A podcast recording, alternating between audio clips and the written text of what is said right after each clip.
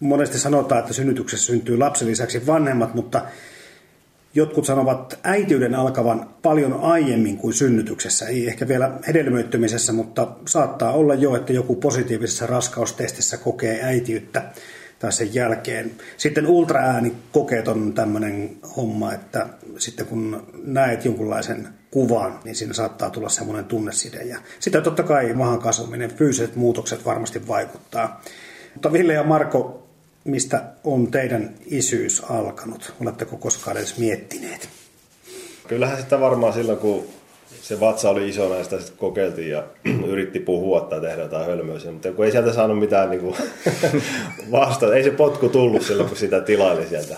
Niin ei ehkä sillä, että kyllä mä itse miettisin, että mulla niin kuin, se isyys alkoi sen lapsen syntymästä, että hmm. sellainen konkreettinen muisto ehkä asiasta on se, että kun ajelin töihin sitten sen synnytyksen, pitkän synnytyksen jälkeen väsyneenä ja autoroidosta tuli Ramsteinin sonne, niin silloin niin kuin iski tunnekuohu päälle, että Sonne Aurinko ja myös poika, poika syntyi siis meillä esikoislapsi, niin tota, silloin tuli niinku itku ja sitten, että here komti Sonne, semmoinen mahtava fiilis, että no niin, nyt tässä ollaan isä ja, ja on, on tota, lapsi syntynyt ja ehkä siitä lähti. Miten Villellä, menikö samaan kaavan mukaan? No ei ehkä ihan. Siis meillä tota, semmoinen tilanne, että lasta oli toivottu monta vuotta ja aika kivikkoinen tiekäytös siinä – ja jotenkin mä koen, että siihen ö, oli jo tilaus ja tila paikka mm. sille lapselle olemassa. Et mä koen, että mä olin käynyt tosi paljon läpi jo itse sitä, että mitä se isyys ja vanhemmuus voisi olla. Ja sitten kun se lapsi tuli maailmaan, niin jotenkin siitä se alkoi luontevasti. Totta kai siitä se kova työ alkoi, jos sitä nyt työksi voi sanoa, mutta kuitenkin. No, jos isyys nyt löytyy sitten jossakin tässä hedelmöityksen ja synnytyksen välimaastossa, tai sen jälkeen, niin miten sitten, Ville on viittasitkin tuohon isän roolin löytymiseen, oliko se sitten helppo siitä niin kuin jatkaa sitä isyyttä? No kyllä se aika mun mielestä hyvin löytyi se rooli. Että mun mielestä hirveän hyvin lähtenyt kaikki. Ehkä just sen takia, että sitä oli niin paljon funtsinut etukäteen, että mitä se on. Että mä osaa eritellä mitään semmoista yhtä asiaa, että mitä se on hirveästi treenaamaan. Ja Marko tietysti levykauppaa Ramsteinin ostoon ja niin se oli sitten autossa se levy kyllä, jo, joo, mutta siis se alkoi se työ siitä sitten vaan, sitten se oli niinku semmoista tekemistä hirveästi sen vauvan kanssa. Mun mielestä se niinku itse tekeminen lähti aika helposti sille, että sairaalassa ne vähän niinku opasti siihen tekemiseen ja sitten vaan rohkeasti alkoi tekemään. Kyllä se niinku, kun se tuli se lapsi kotiin, että ääk, tämä on meidän vastuulla nyt, niin oli semmoinen, että miten tästä selvitään. Mutta se vaan sitten, niinku, okei nyt on pakko selvitä, lähdettiin tekemään, niin hyvin se meni. Mm. Mutta yleisesti niinku itselle siitä vauva-ajasta, niin mä en oikein tiedä, miten olin asennoitunut siihen, olinko ollenkaan, mutta se ei ollut niinku mitenkään semmoista, jotenkin ei hirveän mielekästä ollut ollenkaan, että niinku se kauheita työtä ja valvomista ja semmoista hirveän raskasta, niinku, että jälkeenpäin miettinyt, että en pidä erityisemmin vauvoista, että niin mitenkään sitä aikaa ei kaipaa. Et muista, että silloin mietti, niin kuin, että sitten kun ne on isoja, niihin saa kontakteja pystyy puhumaan, niin se on kivaa sitten. Mutta... Ja se on. Joo, on, on. En nyt varmasti montaakaan miestä kyllä muista sellaista tai isää, joka ei olisi ehkä vähän samaa mieltä asiasta, että kun lapsen saisi noin niin kuin yksivuotiaan. Ja samalla tavalla vauva-ajaa muistan erittäin raskaana. Niitä on vauva meilläkin kolme takana ja jotenkin tuntuu, että ei edes niin kuin, vaikka tulee lisää lapsia, niin ne vauvaajat ei yhtään helpotu.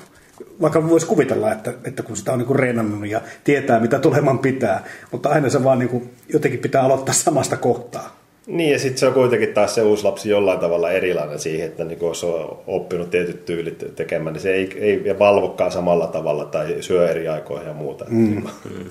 Siis meillähän oli sillä että esikoinen oli aina helppo tapaus siis nukkui sairaalasta synnäriltä saakka kaikki yöt. Ja kaikki kaverit oli sillä, että ette tiedä niin kuin mitään lastenhoidosta. Ja mä ajattelin, että mitäs tässä, että tämähän on ihan hyvä. Muistan, että meillä oli taloyhtiön kokous. Ja tota, mulla oli siellä meidän esikoneen mukana ja se kokous kesti joku puolitoista tuntia. Sitten vasta lopussa joku huomasi, että hyvänä aika, että onko sulla vauva täällä paikalla. Että siinä se mun sylissä ihan hyvin oli. Ja jos mä ajattelisin, että meidän kuopussa olisi ollut paikalla, niin siellä olisi niin kuin hirveä hä- hävityksen kauhistus tapahtunut. Että, että siis meillä kävi juuri silleen, että esikone oli helppo ja sitten kun tuli kuopus, niin sitten kaikki meni ihan häränpöllöön. Sitten vasta mm. niin kuin näki se arjen. No miten teillä Marko nämä luonteet tai temperamentit sitten lapsilla eroaa? No siis meidän meni toi vauva-aika just päinvastoin, että me niin jouduttiin heti siihen kovaan kouluun sitten, että oli allergiaa ja valvomista hän jatkuvasti. Ja mulla oli oma työtilanne vielä silleen, että mä olin sitten niin kuin, joudun lähes päivittäin ajelle tuonne pääkaupunkiseudulle, että aamulla aikana herätys, valvotu yön päälle, sitten niin kuin Helsinkiin päivätöissä. Siellä, siellä oli niin kuin sen porukan työmoraali vielä sille, tehdään pitkää päivää ja sitten tiesi, että vaimolla ei ole helppo olla kotona siellä. Se oli niin raskas olla koko päivä siellä itsellekin, sille se henkinen, henkinen rasite siinä. Sitten illalla kotiin, lasta kanteli yöllä sitä huutavaa lasta siinä ja mietti, että miten tämä voisi käyttää hyödyksi, että olisiko joku semmoinen nauhuri, mihin voisi vaikka aforismia kerätä. Tota, niin, no niin ärsyttävää olla tässä ja kannella ja valvoa ja silleen. Sitten taas seuraavana aamuna uudestaan. Mutta sitten tämä toinen lapsi, toinen poika, niin tota, Eino, niin hän oli sitten helppo lapsi, että nukkui. Ja se meni oikeastaan äidinhoidossa koko, koko lapsi siinä, että kun esikone lopetti rinta, rinnaimemisen sitten melko varhain, niin sitten mä pystyin niinku olemaan mukana siinä hoidossa, mm-hmm. tuttipulloa ja jeesalle. Ja oli sitten totta kai niinku sen puolet pyrin olemaan siinä, mutta toisen kanssa oli sitten helppo onneksi ja se huojensi sitten kyllä. Ja no Ville, teillä kävi juuri päinvastoin siinä, eli mm. alkutaival antoi niin kuin semmoiset viitteet, että mikäs tässä, että että voisiko peräti olla itse aiheutettua se, että hommat ei suju, tämmöinenkin voi tulla jollekin mieleen, mutta sitten teillä kävi sitten kovempi koulu toisen lapsen kanssa. Näin. Että tota, ähm, Kuopus Sofia koko oikeastaan vauva-aikansa nukkui ihan todella huonosti, huusi yöt, heräili pahimmillaan monta kymmentä kertaa yössä. Ja tuossa just vaimon kanssa todettiin, että on se hyvä, että on kamera ja videokameralla tullut otettua kuvia ja video, että muistaa jotain siitä ajasta. Se on aika usvasta aikaa kyllä ihan oikeasti on ollut kova koulu, mutta nyt parempaan päin, että kaksi ja puoli vuotta nyt taulussa ikää neidillä, että se alkaa nyt jo pikkasen paremmin nukkua, mutta edelleen on yöt hankalia. Itse ainakin koen niin, että se väsymys repii hermot aika riekaleiksi ja se oma käyttäytyminen ei ole ollenkaan sitä, mitä sen haluaisi tai se, mitä se pitäisi olla. Minkälaisia kokemuksia teillä on sitä väsymyksen aiheuttamista ongelmista? Kyllä se semmoinen niin kuin se, se kestäminen, tavallaan armeijassa oppi vähän valvomaan ja oppi myöskin sen, että, että silloin kun saa nukkua, niin sitten nukkuu. Mutta sitten kun tämä jatkuu ja jatkuu vaan niin kuin vuodesta toiset vitsikoa, se, se on, niin kyllä se tosiaan tota, tuli sellainen, että mitenkähän tässä nyt, ja miksi tämä jatkuu, ja ajattelee helposti, että toisilla on varmaan helpompaa, että jos niin kuulee samanlaisia kauhutarinoita tai pahemmin, niin se huojentaa, mikä tuntuu tyhmältä sinällään, mutta niin kuin jotenkin jostain pitää saada lohtua siihen mm. yleiseen valvomiseen. Mutta toisaalta niin kuin, mä en niin hirveästi unta tarvitseva henkilö ole, pärjää vähemmälläkin, mutta toki kun se aina viedään, se tuntuu CIA tai kiinalaisten kidutukselta, anteeksi vaan kansainvälisen politiikan lausunto, mutta, mutta tota, että niin kuin kidutukselta oikeasti, kun jatkuvasti herätellään pitkän aikaa, niin hirveältä tuntuu. Mutta sen nukkumattomuudenkin niin kuin lisäksi itsellä oli ehkä pahinta se itsemääräämisoikeuden täydellinen menettäminen, että niin kuin mihinkään ei, ei voi, että kaikkea mitä suunnittelee, ei se mene täysin toisin. Ja mm. Sellainen yllättäviä asioita isyydessä tulee vastaan. Täytyy tunnustaa, että olen joutunut itsekin kohtaamaan itse asiassa sellaisia puolia, joihin en halunnut koskaan tutustua. Tuskin vaimonikaan olisi niin halunnut tutustua, mutta on joutunut tutustumaan ja siitä hänelle kyllä kaikki kunnia suotakoon, mutta miten Ville sun väsymyksen kanssa, niin mitä sulle aiheutti se eniten tai pahiten? Jostain luin joskus joku kirjoitti, että, että isyys hioi särmät pois, niin mulla ei ole kyllä hioutunut. Että kyllä, kyllä, kyllä se pitää ihan oikeasti todeta ja myöntää, että siis semmoinen väsymyksen aiheuttama lyhytpinnaisuus, niin se on ollut ehkä pahinta ja, ja, ja yllättävintä. Että totta kai, niin kuin Marko tässä sanoi, että välillä niin kuin kidutukselta kun tuntuu, sehän on uusi deprivaatio, niin kyllä se, se, se on aika kova paikka. Ei, ei voikaan olla ihan niin rauhallinen ja kestää ne kaikki itkut niin hyvin kuin olisi kuvitellut. Ja se pahinta siinä on se, että sen oman kiukuttelun ja lyhytpinnaisuuden niin kuin kärsiä on sitten joku muu. Miltä se tuntuu se, että on toiselle äkäinen tai kiukkunen? Ja... No pahaltahan se tuntuu. ja siis se, että no, lapsille, kun on vaikka tiuskassu nyt, siis vauvan jälkeenkin, kun on neljävuotias ja kaksipuolivuotias on tiuskassu jostain asiasta. Ja sitten lapsi tulee ja halaa, että sinä olet maailman paras isi, niin tulee se, että voi ei, että niin kuin, vääntäkää enemmän vielä tikaria. Kurjaahan se. No miten puoliso Ville suhtautuu isän kiukutteluun? Vaihtelevasti. Marko? Kyllä me tapellaan paljon. Mulla on molemmat aika semmoisia äkkipikaisia jyrkkiä luonteita, niin kyllähän niitä yhteyttöjä tulee. Ja, ja sitten niinku, se on ristiriitasta itselle, että kun tavallaan kärsii siitä, että minä nyt olen tässä kärsijänä kaikista mm. valvomista ja muusta, sitten samalla niin haluaisi olla kunnolla, mutta sitten on hirveän naputtaja ja semmoinen valittaja ja lapsille ja, ja vaimolle kaikista asioista, niin kuin perinteinen vessapaperin rulla, kuinka päin se on siinä suurin piirtein siis tällaisista asioista. Sehän niin on turha. tarkkaa, miten pääsee. niin, niin, kyllä. No, ei onneksi siitä mutta siis vastaavista asioista. Kyllä. Semmoista niin turhaa ja ei kuitenkaan haluaisi olla valittaja ja, ja lapsille semmoinen kieltä, että älä nyt tee sitä ja tätä tätä, niin se on niin kuin, mikä häiritsee itseä samalla kun sitä tekee. Onneksi näiden, mm. kun ne kasvaa, niin sitten uskaltaa katsoa vähän läpi sormi, että no kävele vaan siitä, lyöppää siihen, ei se haittaa. Että. Miten koette sen väsymyksen teidän parisuhteeseen vaikuttamaan, jos jätetään lapset nyt tässä vähän ulkopuolelle? Niin, siis just viitaten siihen valvomisen aikaan, niin silloin kun joutui valvomaan, oli, oli hyvin mm. kova aika, niin ymmärsi niitä ihmisiä, jotka niin eroa ja, ja tapahtuu kaiken maailman juttu. Että mä, mä luin silloin niin kuin samoin kun meillä oli vaikeita, niin jostain iltasanomista, että joku yrittäjä, joka itsekin olen ja, ja perheenisä, niin se oliko jotain surmaa tehnyt, jotain, jotain hirveyksiä kuitenkin, niin tavallaan pääsi kiinni siihen, mitä itse ei koskaan tekisi, mutta niin kuin ymmärsi, että jos ihmistä tarpeeksi tavallaan rääkätään ja olosuhteet on sellaiset, niin kyllähän sitä voi tapahtua erilaisia. Me ollaan erilaisia kuitenkin. Et, et, tota, mutta kyllä se niin kuin, nämä lapset hirveästi kasvattaa sen parisuhteen puolesta. Että kyllä se niin kuin, semmoinen tositesti on sille parisuhteelle oikeasti, että, että on miettinytkin monasti kun miehet tykkää näitä armeijuttuja kertoa, vähän pelotella tulevia, niin olisi niin kuin hauska mennä kertomaan nuorille pariskunnille kaksi vitosille, että mm. tällaisia asioita sitten lasten myötä tulee vastaan, että mitäs tuumaatte, että e, totta kai hankkikaa lapsia, mutta niin kuin kertoa kaikkia faktoja, niin siinä voisi niin kuin olla hauska niitä reaktioita seurata, että mitä ihmiset ajattelevat, ihan oikeasti onko se tollasta. Kyllä joo, siis ihan näin. Mm. Että tota, kyllä mä muistan silloin, kun oli niitä kaikkein rankimpia aikoja, niin kyllä sitä välillä miettii, että tässä nyt on niin kuin suurin piirtein kämpikset kesken ja huutaa vaan toisilleen. Ja mm. Että siinä onkin se vaimo ja siinä on se mies. Että ei siinä kyllä ihan, ei mitenkään herkullisia aikoja silloin eletty, mutta kyllä se jotenkin kun yhdessä siitä selviää, niin kyllä se mun mielestä kanssa hitsaa parisuhdetta ihan toiselle tasolle. Tahtomisestahan siinä on kysymys. No, jos mennään siihen, vielä siihen ihan alkutaipaleelle, miten paljon sen ensimmäisen lapsen kanssa moni meistä isistä pääseekin osallistumaan aika paljon siihen vauvan hoitoon. Jos mietitte omia kokemuksia pöllynpesusta ja kylvettämisistä ja näistä nukutuksista ja muista, niin miten jakaisitte, kuinka paljon osallistuitte vauvan hoitoon? Kyllä meillä ainakin mä osallistuin ihan, ihan yhtä lailla. Että kyllä se meni ihan tasan. Imettänyt en, mutta siis ihan, ihan tasapuolisesti. Ja Marko?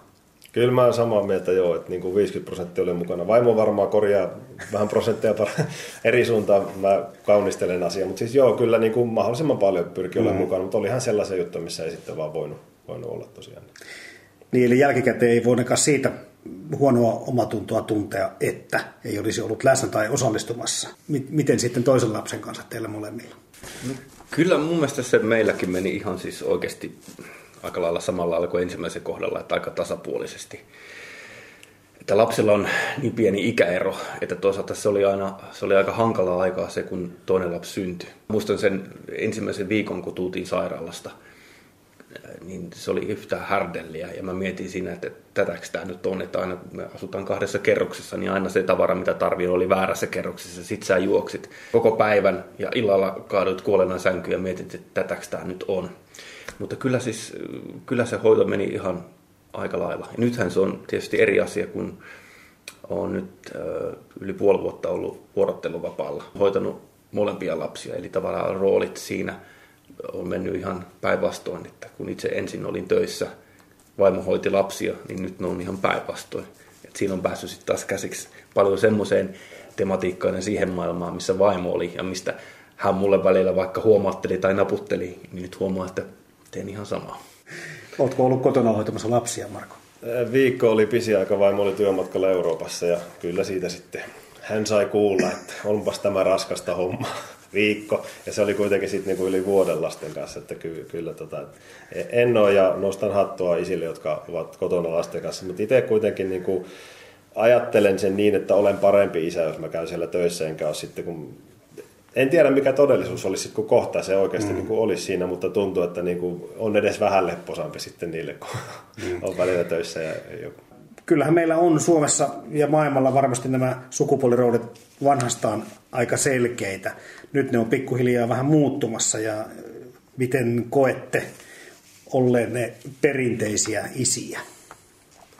No siis tämä mainittu viikon Euroopan matka vaimolla oli mulle sitten taas niin jonkinlainen kulminaatiopiste. Me ei oltu puhuttu asiasta, mutta mä olin ehkä jotenkin henkisesti ajatellut asiaa silleen, että, että niin kuin hän viihtyy tässä kotona ja haluaa olla, niin kuin, ei hän nyt työuraa rakentamassa, vaan hän ehkä sitten mahdollisesti kolmatta lasta mietitään tai jotain sellaista. Ja sitten kun hän oli viikon ollut Euroopassa, oli viihtynyt siellä ihan hyvin, että vaikka niin kuin totta kai oli lapsia ikävä silleen, mutta se olikin, että on ihan ok olla töissä ja olla poissa kotona. Sille. Se oli mulle jotenkin hirveän niin kuin kasvun paikka, että aha, okei, okay, tämä menee tällä tavalla.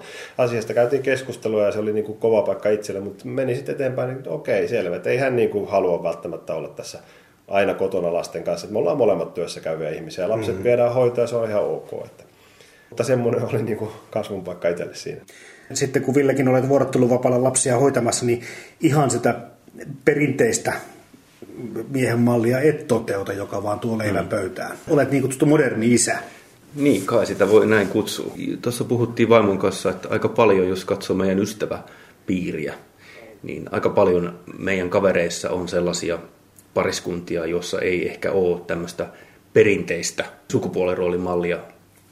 Ja mun mielestä se on aika paljon kyllä nyt siihen suuntaan ollut muutenkin menossa, että isät ottaa näitä vapaita, hoitovapaita tai vaikka vuorotteluvapaita sen takia, että voi olla lasten kanssa – Mä en näe siinä niin kuin mitään väärää todellakaan, että on tämmöinen perinteinen. Jos se sopii pariskunnille, niin mikä siinä? Meillä on niin kuin tämmöinen ollut luontevaa ja mä oon aina tykännyt olla osallistuva ja sellainen isä, joka on, on läsnä. En sano, etteikö ne, jotka kävistöissä olisi. Kyllähän se niin kuin eri lailla on huomannut, että pääsee käsiksi siihen arkeen, hyvässä sekä huonossa. Mm. Että kyllä mäkin sanon, että kyllä töissä helpommalla pääsee. Ja, todellakin, mutta niin. No jos nyt tämä nyt nostetaan tämä koko kakku nyt, mitä tähän asti ollaan leivottu, niin sillä tavalla pöydälle. Mainitaan sana tasa-arvo. Miten teidän perheissänne tasa-arvo toteutuu?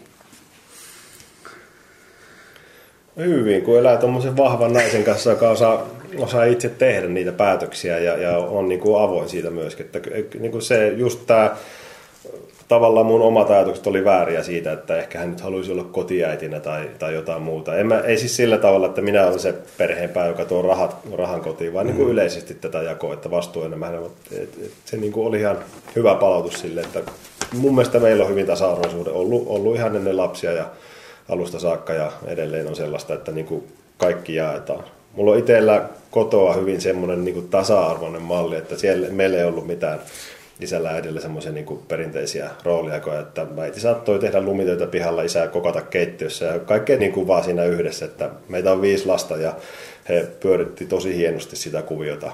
Et, et, tota, sieltä varmaan oppisi semmoisen hyvin luontevan tasa-arvomallin, ilman että siitä olisi koskaan mitään puhuttu. Niin, luin tota, jostakin semmoisen kolumnin, en muista lehteä, missä kolumnin kirjoittaja isä oli laittanut itkevän vauvan omalle rinnalleen tai rintalihakselleen, kuinka vain, niin saanut tämän vauvan tällä tavalla rauhoittumaan. Ja tietenkin tulee mieleen, että hieno homma pääasia tässä varmasti oli, että vauva rauhoittuu ja sitten vielä tietysti voi nauttia vaikka sitäkin ajatuksesta, että, että miehen, niin sille löytyy jotakin käyttöä, kun aika turhat tuntuvat olevan, mutta mitä te ajattelette tällaisesta tapahtumasta, vaikka se voi hyvinkin viaton olla, mutta voiko olla nyt näin, että tästä tasa-arvoajattelussa jollakin tavalla sitten mennäänkin niin kuin jo liian pitkälle välillä? Niin, en mä tiedä siitä tasa-arvohommasta, mutta toi, niin toi lapsenkin fyysinen lähes ja sellainen, niin tuntuu, että itse ei vaan pysty siihen, että se vaikka haluttaisiin, niin lapsi on tavallaan valinnut. Siinä äidissä on joku tuoksu tai joku, mikä niin kuin just vauva-aikana se on, on sille lapselle tärkeämpi. Ja, ja nyt tässä vaiheessa, kun on kuusivuotias poika, niin hän on suoraan sanonut mulle, että hän tykkää äidistä enemmän. Että äiti on niin kuin ykkönen. Ja sitten sanoi, oltiin kahdestaan kotona, kun noin muut oli muualla. Ja tota, käveltiin yläkertaan sitten yhdessä. Niin isi, kyllä mä tykkään sustakin. Mä tykkään susta nyt, kun äiti on poissa, niin sitten eniten. Okei, okay, mä yritän ansaita itselleni parempaa asemaa, mutta mun tilanne on nyt tämä. Mä en voi sille mitään hyväksyä. Että ihan okei. Okay. Toi esimerkki on ehkä semmoinen yksittäinen ja aika, aika niin kuin ekstreme esimerkkikin mm-hmm. tavallaan. Itse ajattelen siis silleen, että jos nyt puhutaan vaikka sukupuolineutraalisuudesta, niin jos sekin viedään äärimmäisyyksiin, niin sitähän tulee yksi ismi tavallaan muiden joukossa.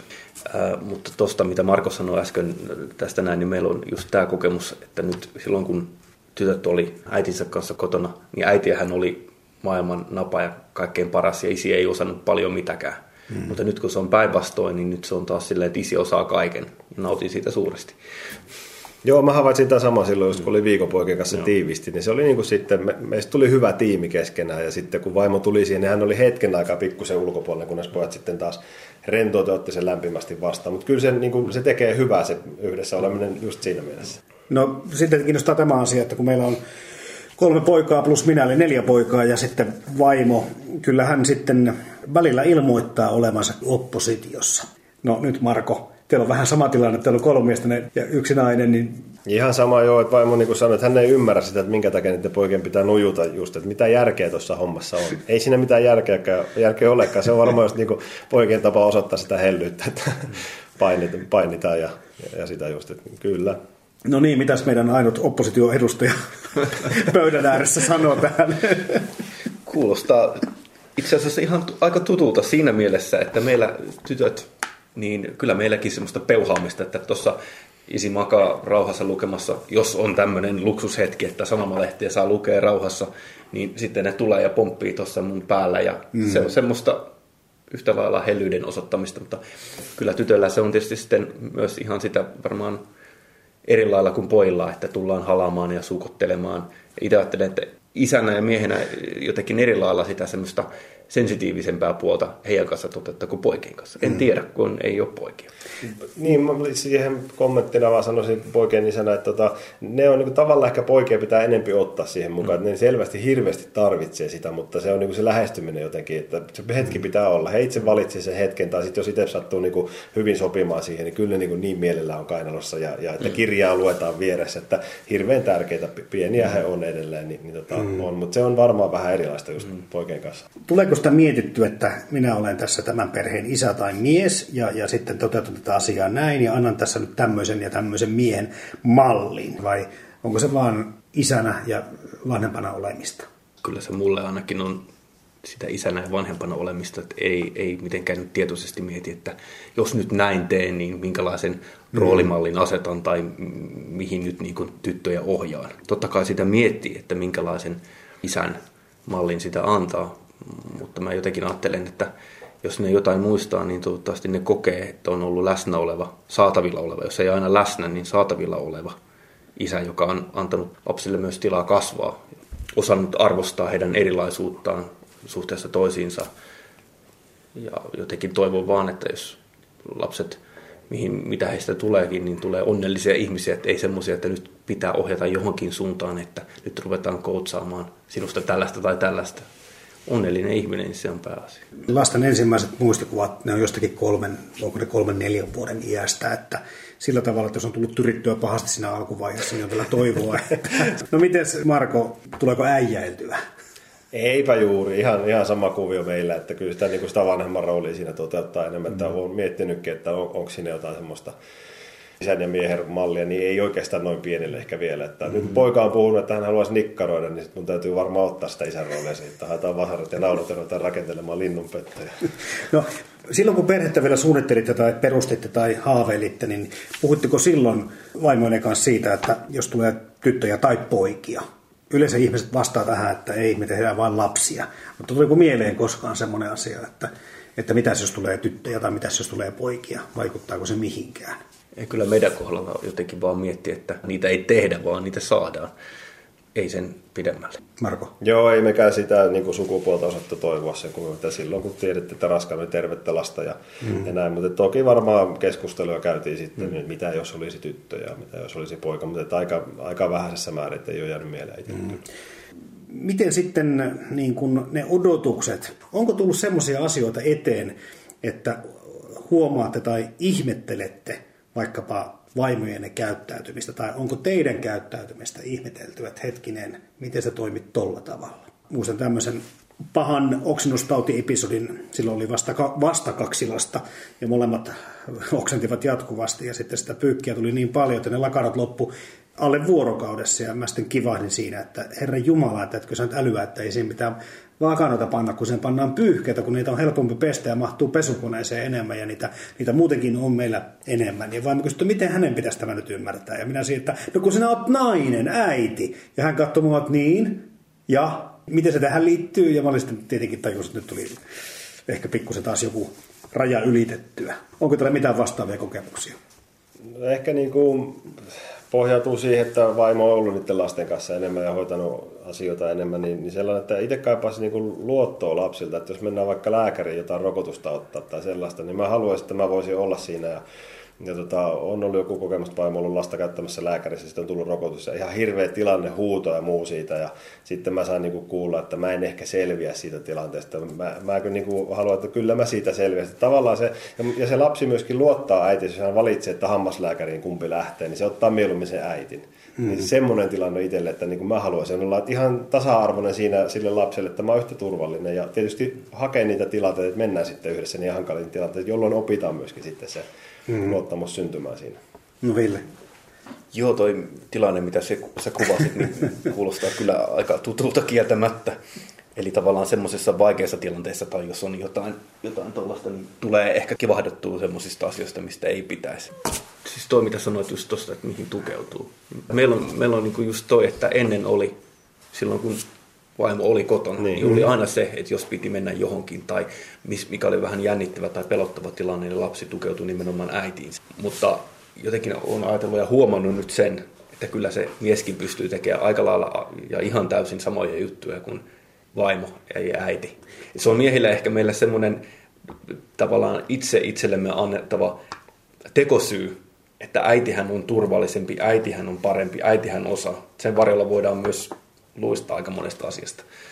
Niin, ja luistaminen, just, niin tota, just tämä, kun sai sen alkurääkin valvomisen ja muinen, niin sitten on oikeuttanut itselleen semmoista laiskuutta tavallaan siinä, että joo, hoitakoon vaan sitten hän innokkaampana näitä asioita, että mä voin vähän sanomalehden taakse tai töiden taakse piiloutua mm. täällä. Ja, ja sitä kauttahan se tulee just sille, että mukava mm. kuulla se, että, että luottamus syntyy siitä ja uskonkin, että kun on niiden lasten kanssa pääsääntöisesti, mm. niin kyllä se on se henkilö sitten se, se tuki ja turva varmaan mm. ensisijaisesti tuo oli tuttu juttu tuo. Mullakin on tapana yleensä perjantaina ottaa sitä lehteä vähän ja sohvan kulmalle mennä ja aina sitä vähän kuulee, että niin sulla on muuten aikaa olla tuossa nyt sitten puoli tuntia tai tunti sen lehden kanssa. että aika tuttu, tuttu tilanne, vaikka, vaikka olen ollut kanssa vuorotteluvapaalla kotona lapsia hoitamassa, mutta kaikki ollaan siitä samaa mieltä, että se työssäkäynti kuitenkin tekee henkisesti kaikille hyvää. Mutta miten sitten ne kotityöt siinä vaiheessa jakautuu, kun toinen on töissä ja toinen kotona. Kyllä se oikeasti niin menee, että se, joka kotona on, niin mm. se enemmän niitä kotitöitä tekee. Ja tota, sitten illalla tulee se työssä oleva puolisko tänne kotiin, niin kyllä se on sitten enemmän sitä lasten kanssa oloa ja siihen tavallaan arjen semmoiseen puoleen kiinniottamista. Itse kun oli ennen tätä vuorotteluvapaata töissä, niin huomasin myös sen, että se on aikamoinen paine tuosalta meille miehille siinä, että sun pitää olla töissä, sun pitää tehdä, olla hyvä työntekijä, tulla kotiin, olla hyvä isä, tehdä ja peuhata lasten kanssa kaiken näköistä, pyörittää sitä arjen ruljanssia, siivota jotain muuta. Ja sitten pitäisi vielä olla hyvä aviomieskin, niin se on myös aikamoinen paine.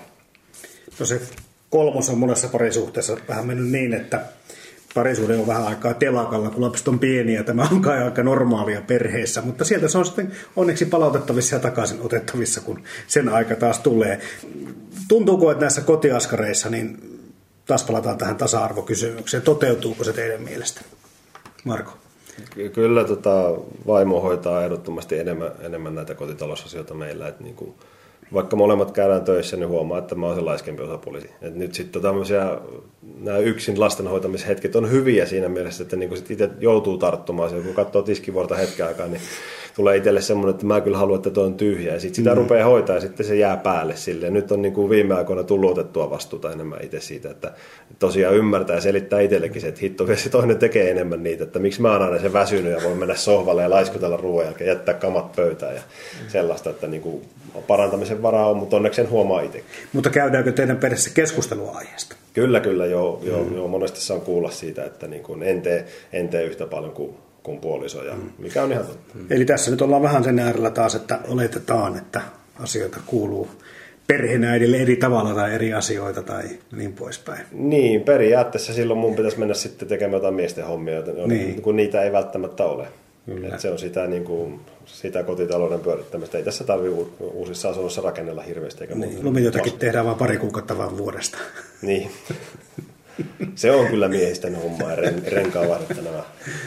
Mekin rakennettiin muutama vuosi sitten ja edelleenkin sen, niin kuin sen rakennuksen niin kuin ylläpitäminen ja kaikki se, se infrastruktuuri on niin kuin mun vastuulla ja kaikki nämä kotityöt on jäänyt tosi paljon vaimon vastuulle. Ja hän sitten on sitä mieltä, että me oltiin moderni perhe, mutta yhtäkkiä me ollaan niin kuin palattu 50 tai 100 vuotta taaksepäin meidän perhearvoissa, mutta jos kun laittelin syksyllä lumiesteitä ja roikuusella turvaköyden varassa ja pari kertaa tikkaat lähti alta, niin jotenkin toivoin kuitenkin, että se on minä eikä vaimo, joka sillä roikkuu. Ja en usko, että hän olisi sinne lähtenytkään. Että on olemassa varmasti töitä, mitkä, mitkä jakautuu reilusti, mutta se vähän riippuu asumismuodosta. Onko niitä miesten töitä?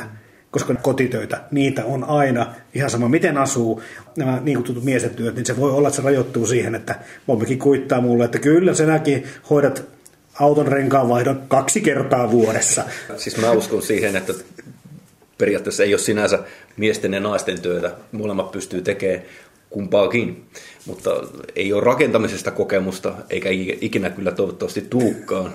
Mutta pari vuotta sitten tehtiin tuohon tuo terassi, niin silloin huomasin ihan saman kokemuksen, sitä kun tehtiin siinä se viikko, mm-hmm. niin kyllä se meni siihen, että minä ja muut äijät oltiin tekemässä terassia ja vaimo hoisi sitten tämmöiset keittiöhommat ynnä muut ynnä muut. Eli ihan samanlainen mm. kokemus pienemmässä mittakaavassa. Mutta mun mielestä se riippuu niin siitä tilanteesta, elämäntilanteesta, että missä mennään. Että Niin, ja täällä kaupungissa varmasti nämä työt on eri tavalla jaettavissa, kun sitten taas mennään maaseudulla, missä, missä sitten asutaan, asutaan eri tavalla ja siellä on sitten niitä tulipesiä ja niitä ajoneuvoja ja tilaa ja pihoja ja teitä ja rakennuksia. Jotenkin ymmärtääkin sen, että miksi meillä tämmöiset perinteet on olemassa. Kaupunkikulttuuri Suomessa ei ole niin pitkällä tai niin pitkään vielä ollut vielä meillä, etteikö ne perinteet vielä aika paljon vaikuttaisi. Ei, ja kyllä mun mielestä niin ihan tervettäkin niitä sukupuolirooleja saa olla ja, ja voi olla edelleen, että niin kun se nyt pysyy vaan järkevissä mitoissa. Että kun on omassakin lähikokemuspiirissä sellaisia miehiä, jotka istuu pöydässä ja niille voidellaan leivät valmiiksi ja kaikkea sellaista, niin hyvin perinteistä löytyy vielä, että semmoinen, miten voikin olla niin avuton ihminen. Että entä sitten, kun se puoliso siitä kupsahtaakin, niin mitenköhän sitten selvii, että sellaista on vaan huolissaan. Niin itse ajattelen, että jos olisi sellainen tilanne, että olisi tämmöinen perinteinen sukupuoliroolimallitus, että itse kävisi töissä, tulisi kotiin, täällä olisi koti puhtaana ja siivottuna ja lapset istuisi pöydässä siistissä vaatteissa ja ruoka tuotaisi eteen ja sitten vaimo pistäisi lapset nukkumaan ja isä ehkä sitten tulisi vähän taputtelemaan päähän ja jos on oikein hyvä päivä, niin lukisi vaikka iltasadun. Niin tulee vähän semmoinen olo, että ei toi nyt oikein kyllä oikeudenmukaista ja tuli vähän semmoinen olo, että siinä se toinen olisi vähän niin kuin piika tai joku palvelija. Että ei mun oikeuden taju ainakaan anna siihen periksi, että mä myös haluan osallistua siihen olla niiden lasten kanssa ja toteuttaa sitä parisuhdetta myös täältä näkökannalta. Mutta tuohon just tähän maatalouskulttuuriin, agrarikulttuuriin, niin totta kai siinä on ollut ihan selkeästi ne rooli ja niinhän se pitänytkin olla. Mutta nykyään kun ihmiset on esimerkiksi tietotyöläisiä, miehet ja naiset tekee ihan samanlaisia töitä, niin mun mielestä semmoista tiettyä sukupuoliroolitusta ei aina ne, ne, ne voi vähän mennä sekaisinkin. Se ei ole hirveän luontevaa sillä Niin. tavalla. Siinä ollaan kuitenkin niin parisuhteessa on kavereita myöskin, kumppaneita mm. sille, että niin kuin, ei sitä halua sille kaverille sitten sälyttää liikaa hommia mm. siitä yhteisestä taakasta. Mutta semmoisia jotain, mitkä nyt on, auto on luonnollisesti niin kuin ehkä enemmän itsellä hoidettavissa. Se vaan kiinnostaa se tekniikka itse enemmän kuin vaimo, että se on nyt hällä väli, että mikä täällä piippaa, niin mm. konsultoi siinä aina ja kaikki nämä niin kuin digihommat, semmoisia aika ärsyttäviä hommia mm. sopii miehelle niin nysvätä jonkun asian kanssa, niin silleen jakautuu luontevasti. Niin Meilläkin, että ne menee sanomatta silleen, että minä hoidan auton ja tämmöiset, että jos nyt jotain tarvii vaikka, että ähm, ei toimi joku tietokone, niin se on sitten minä, joka sen hoidan. Ne vaan menee niin sanomatta. Niin, juuri näin. mm.